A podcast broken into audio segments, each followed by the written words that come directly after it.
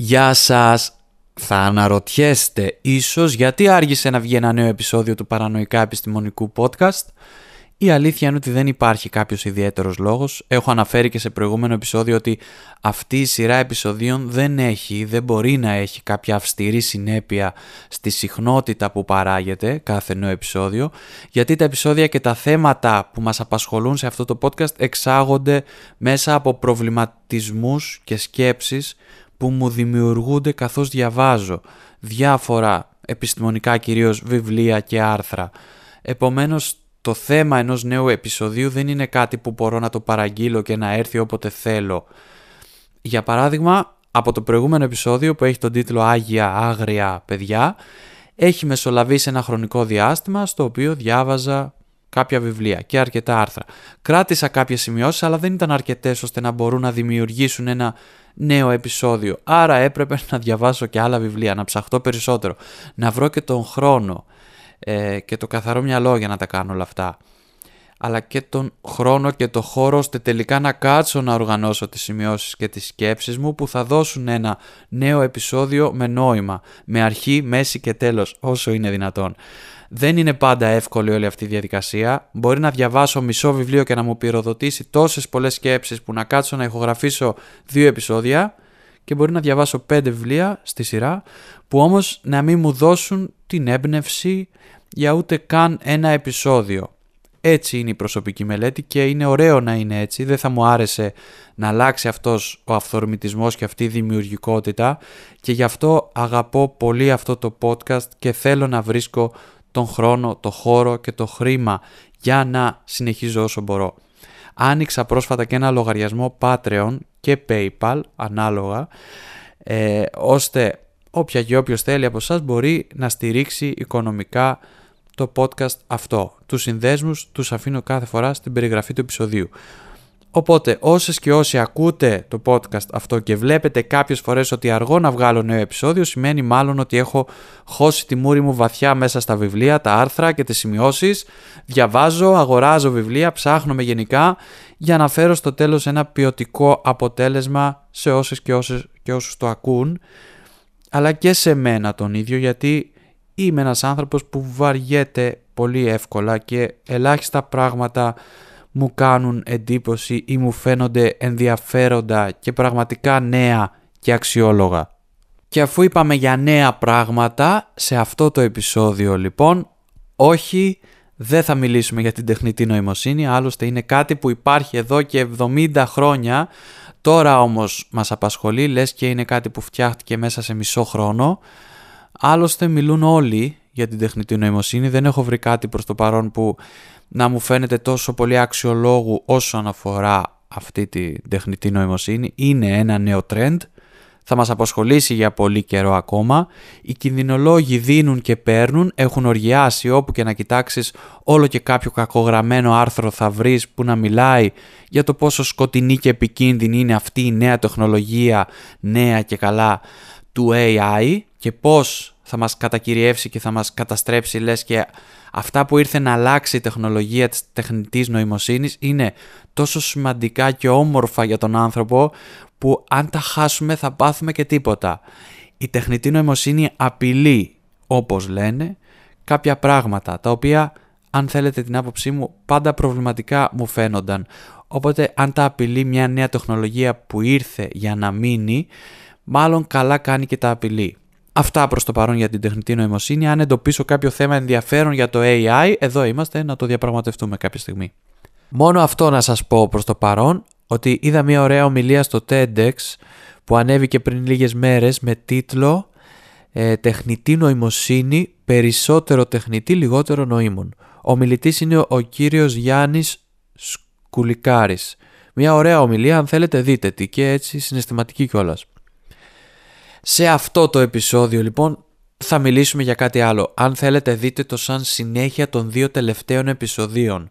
Θα μιλήσουμε λοιπόν άλλο λίγο για τα παιδιά, αλλά και για την εκπαίδευση αυτή τη φορά. Για τις μαθήτριες, τους μαθητές και το σχολείο, το εκπαιδευτικό σύστημα. Λίγες σκέψεις, λίγες παρατηρήσεις, δεν έχουμε σκοπό να το εξαντλήσουμε. Άλλωστε και να θέλαμε πώς θα μπορούσαμε να εξαντλήσουμε ένα τέτοιο τεράστιο θέμα. Ας ξεκινήσουμε να μιλάμε για το σχολείο λοιπόν και τη μόρφωση. Αν και ε, δεν χρειάζεται να πάει κάποιο άτομο στο σχολείο για να μορφωθεί, όπως και δεν είναι απαραίτητο το ότι όταν κανείς έχει πάει σχολείο σημαίνει ότι είναι μορφωμένο άτομο. Απαραίτητα. Παρ' όλα αυτά, οι περισσότεροι, όχι όλοι, και αυτό πρέπει να το έχουμε πάντα στην άκρη του μυαλού μας, οι περισσότεροι και οι περισσότερες, όχι όλοι, πάμε σχολείο. Όχι μόνο για να λάβουμε κάποιες γνώσεις, αλλά και για να κοινωνικοποιηθούμε και επειδή πολλές φορές δεν γίνεται αλλιώς και επειδή δεν έχουμε που να αφήσουμε τα παιδιά μας ώστε να πάμε στις δουλειές μας και επειδή είναι υποχρεωτικό. Τέλος πάντων για πολλούς λόγους υπάρχει το σχολείο. Το ενδιαφέρον με το σχολείο είναι ότι είναι κατά μία έννοια ένα μονοπόλιο, έχει μονοπωλιακό χαρακτήρα. Οι παραλήπτες, δηλαδή οι μαθήτριες και οι μαθητές είναι υποχρεωμένοι να δεχτούν οτιδήποτε τους προσφέρεται στο σχολείο. Άπαξ και πάνε στο σχολείο. Δεν μπορούν να κάνουν κάτι άλλο. Αυτό που θα τους προσφερθεί από το εκάστοτε αναλυτικό πρόγραμμα του σχολείου, αυτό είναι υποχρεωμένοι να δεχτούν.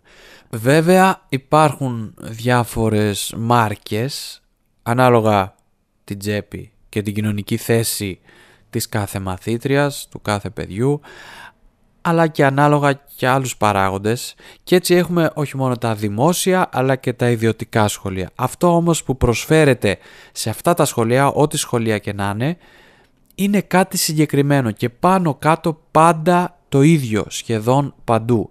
Δηλαδή προκατασκευασμένη και πακεταρισμένη γνώση που η μαθήτρια ή ο μαθητής πρέπει να την καταναλώσει και στις περισσότερες περιπτώσεις δεν μπορεί να τη δημιουργήσει μόνη της ή μόνος του. Αυτή η γνώση δίνεται στο μαθητή σε πακέτα που μάλιστα αυτά τα πακέτα δεν μπορεί να τα ανοίξει με τη σειρά που αυτή επιθυμεί ή αυτός επιθυμεί αλλά τα ανοίγει με τη σειρά που έχει προκαθοριστεί ως σωστή και στις περισσότερες περιπτώσεις ως η πιο λογική σειρά. Δηλαδή πρώτα η ύλη της πρώτης δημοτικού, μετά η ύλη της δευτέρας και μετά η της τρίτης κτλ και ανεβαίνουμε στις βαθμίδες εκπαίδευσης, ειδικά στη δευτεροβάθμια και τριτοβάθμια εκπαίδευση, η μαθήτρια πρέπει να αποδείξει με κάποιο τρόπο ότι έχει καταναλώσει επαρκώς το προηγούμενο πακετάκι γνώσης, ώστε να πάει στο επόμενο. Κι αν θελήσει μια μαθήτρια να ανοίξει από μόνη της ένα πακέτο χωρίς όμως την επίβλεψη κάποιου δασκάλου και χωρίς να έχει αποδείξει ότι τα προηγούμενα πακέτα τα κατανάλωσε επαρκώς, τότε λίγο πολύ είναι σαν να έκανε μια τρύπα στο νερό. Τι κι αν διαβάζω, για παράδειγμα, τόσα βιβλία και αν έχω κατακτήσει ένα μεγάλο μέρος επιστημονικής γνώσης μόνος μου, μέσα από προσωπική μελέτη, δεν μπορώ να τα αποδείξω αν δεν έχω κάποιο χαρτί, κάποιο πτυχίο που να πιστοποιεί ότι όντως απέκτησα και επίσημα αυτές τις γνώσεις. Αυτή η πακετοποίηση βέβαια δεν είναι ένα μοτίβο που το συναντάμε μόνο στην εκπαίδευση. Ή για να το πω πιο σωστά, λόγω της πακετοποιημένης εκπαίδευσης τα πάντα επαγγελματικοποιούνται. Κάθε υπηρεσία, κάθε γνώση έχει επαγγελματικοποιηθεί και άρα μόνο μία πτυχιούχος γιατρός μπορεί να είναι γιατρός ή μόνο μία ένας κοινωνικός λειτουργός έχει την αποκλειστική αρμοδιότητα της κοινωνικής περίθαλψης.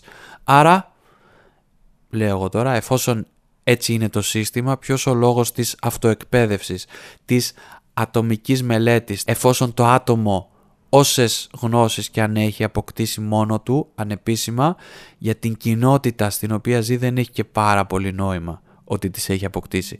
Ή επιπλέον, ποιος ο λόγος να βοηθήσω τον εαυτό μου ή να βοηθήσω το γείτονα εφόσον δεν έχω λάβει κάποια επίσημη εκπαίδευση ώστε να πιστοποιηθώ ως βοηθητής. Αν έχει κάποιο πρόβλημα ο γείτονας, ας πάει, ξέρω εγώ, σε ψυχολόγο. Αν έχω εγώ κάποιο πρόβλημα, όλο και κάποιον ειδικό θα βρω να μου το λύσει. Εφόσον εγώ δεν είμαι σε θέση να είμαι ειδικός σε αυτό το τομέα που έχω πρόβλημα. Και βέβαια όλα αυτά είναι λογικά. Και γιατί να ήταν αλλιώς; Σε σκοτεινές περιόδους της ανθρωπότητας, όπως αυτή που ζούμε, ο άνθρωπος πολλές φορές εξαπατάται από ανθρώπους οι οποίοι φέρονται να είναι ειδικοί σε κάποιον τομέα ενώ είναι απλά κομπογιανίτες. Είναι κάτι safe αυτή η πακεταρισμένη εκπαίδευση που περιγράφουμε αλλά και η επαγγελματικοποίηση ως ένα βαθμό είναι κάτι safe για τις κοινωνίες που έχουν εφαρμόσει αυτά τα μοντέλα. Δεν είναι όμως και εντελώς αθώο ένα τέτοιο μοντέλο. 38 παράδειγμα η μεταπτυχιακή τίτλη. Πόσοι και πόσες έχουμε πάρει έστω ένα μεταπτυχιακό εφόσον έπρεπε να το πάρουμε. Προσπαθήσαμε πάνω κάτω να μας ενδιαφέρει αλλά κυρίως το πήραμε το μεταπτυχιακό επειδή έπρεπε να το πάρουμε. Ένα άλλο αποτέλεσμα του επαγγελματικοποιημένου και μονοπωλιακού σχολικού συστήματος είναι πολύ απλά ο διαχωρισμός των ατόμων σε ικανούς και ανίκανους. Σε ικανές και ανίκανες μαθήτριες, μαθητές και σε αυτό το τομέα έχουμε κάνει κάποια βήματα μπροστά αλλά δεν πάβει να υπάρχει το δίπολο. Καλός κακός μαθητής. Καλός μαθητής δηλαδή αυτός που μπορεί να αποκτήσει τη γνώση που του δίνεται πακεταρισμένη, ε, που του δίνεται με συγκεκριμένο τρόπο. Και εδώ ας φέρουμε στο νου μας περισσότερο τη δευτεροβάθμια, γυμνάσια και λύκεια. Και ο κακός μαθητής, η μαθήτρια, δηλαδή όσοι υποτίθεται ότι δεν μπορούν να δεχτούν αυτή την πακεταρισμένη γνώση και κάποια στιγμή μετά από αποτυχίες μάλλον πείθονται και οι ίδιοι ότι ε, δεν μπορούν, είναι ανίκανοι να ακολουθήσουν το εκπαιδευτικό σύστημα έτσι όπως είναι και ψάχνουν άλλες λύσεις και εναλλακτικές. Και ok, okay, κάποιες πτυχές αυτού του συστήματος τις κατακρίνουμε και μας προβληματίζουν. Όχι όμως όλες. Κάποιες τις επιδοκιμάζουμε.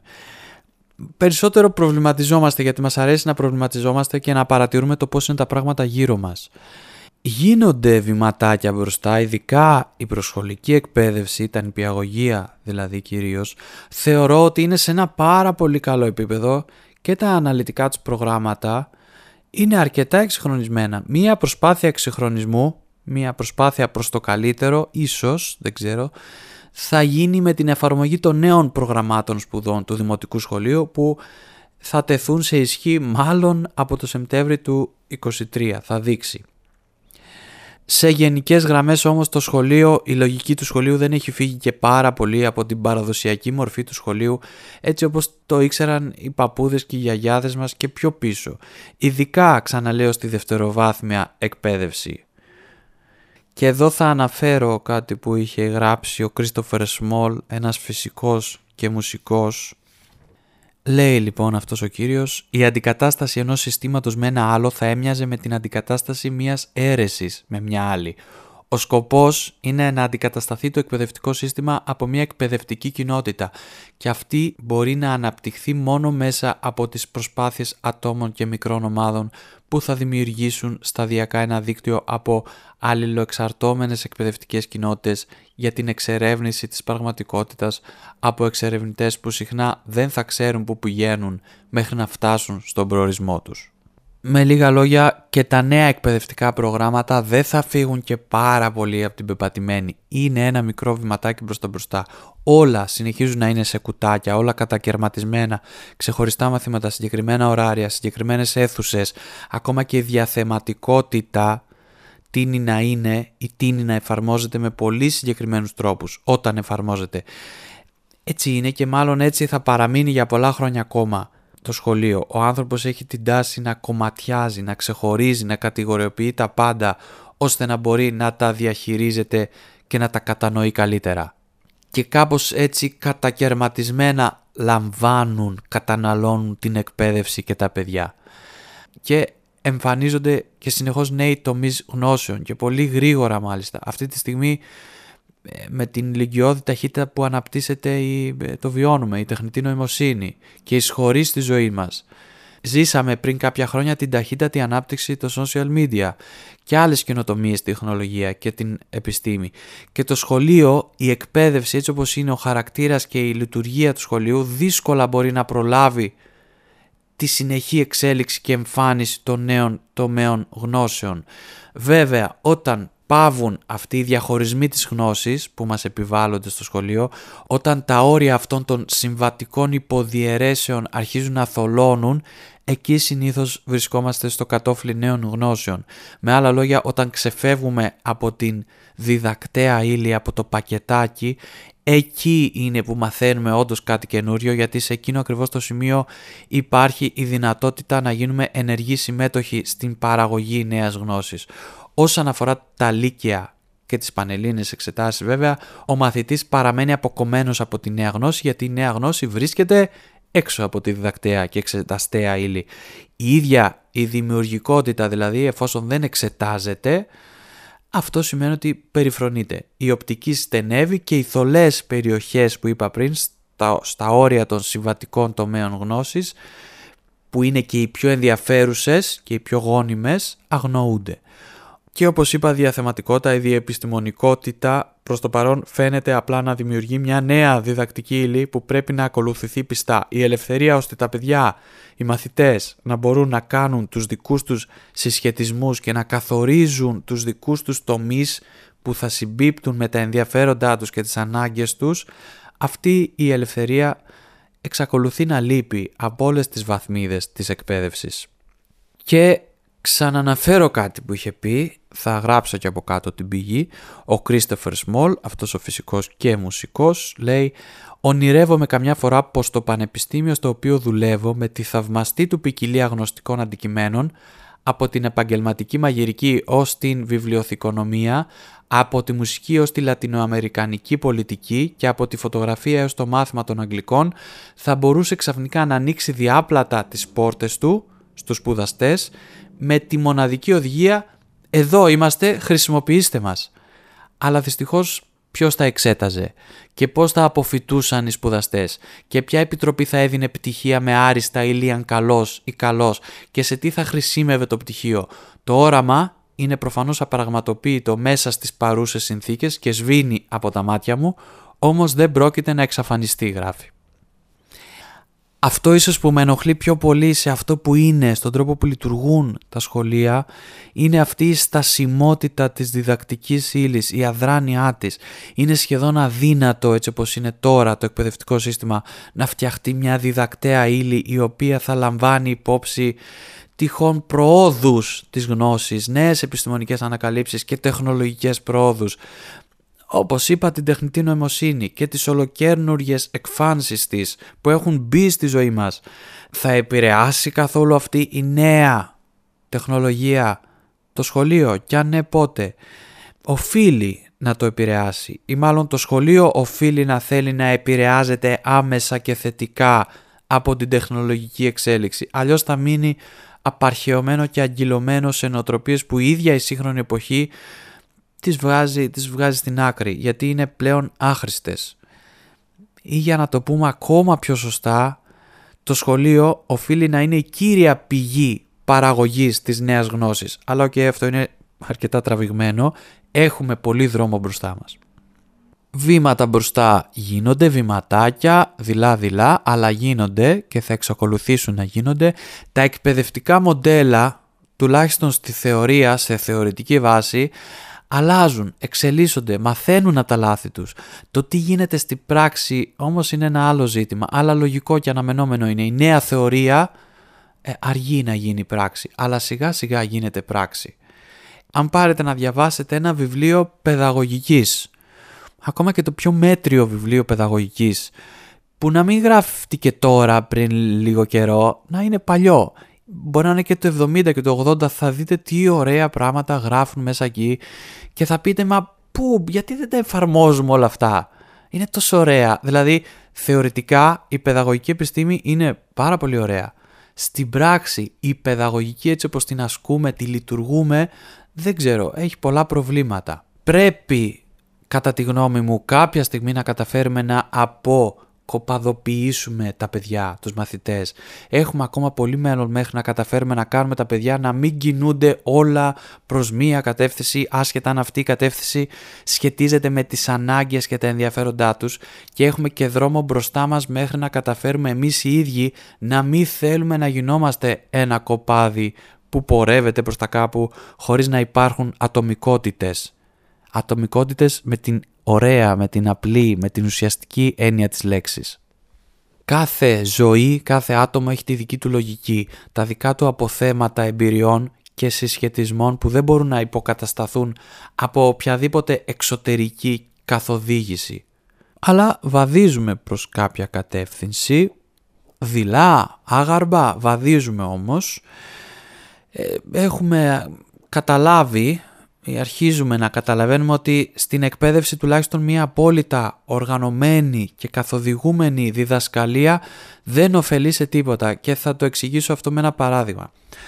Όταν πάμε ένα ταξίδι, μακρινό, ε, υπάρχουν δύο επιλογές. Είτε να οργανώσουμε το ταξίδι μόνοι μας, δηλαδή να ψάξουμε στο ίντερνετ και σε άλλες πηγές πληροφορίες για το μέρος που θέλουμε να πάμε, να σημειώσουμε εμείς μόνοι μας τα μέρη που θέλουμε να δούμε, τα μαγαζιά, τα εστιατόρια, τα αξιοθέατα και με βάση αυτά να φτιάξουμε μια δική μας διαδρομή και αυτή να ακολουθήσουμε όταν πάμε το ταξίδι μας. Ο άλλος τρόπος είναι ο τρόπος του ταξιδιωτικού γραφείου, της οργανωμένης περιήγησης, του ταξιδιωτικού πακέτου όπου το πληρώνεις για να σου φτιάξει μια διαδρομή, μια ασφαλή διαδρομή και σου υπόσχεται ότι θα δεις πάνω κάτω αυτά που πρέπει να δεις σε αυτό το μέρος που θα πας χωρίς εσύ να χρειάζεται να κάτσεις να πολύ ασχοληθείς ώστε να βγάλεις ένα ατομικό ταξιδιωτικό πρόγραμμα.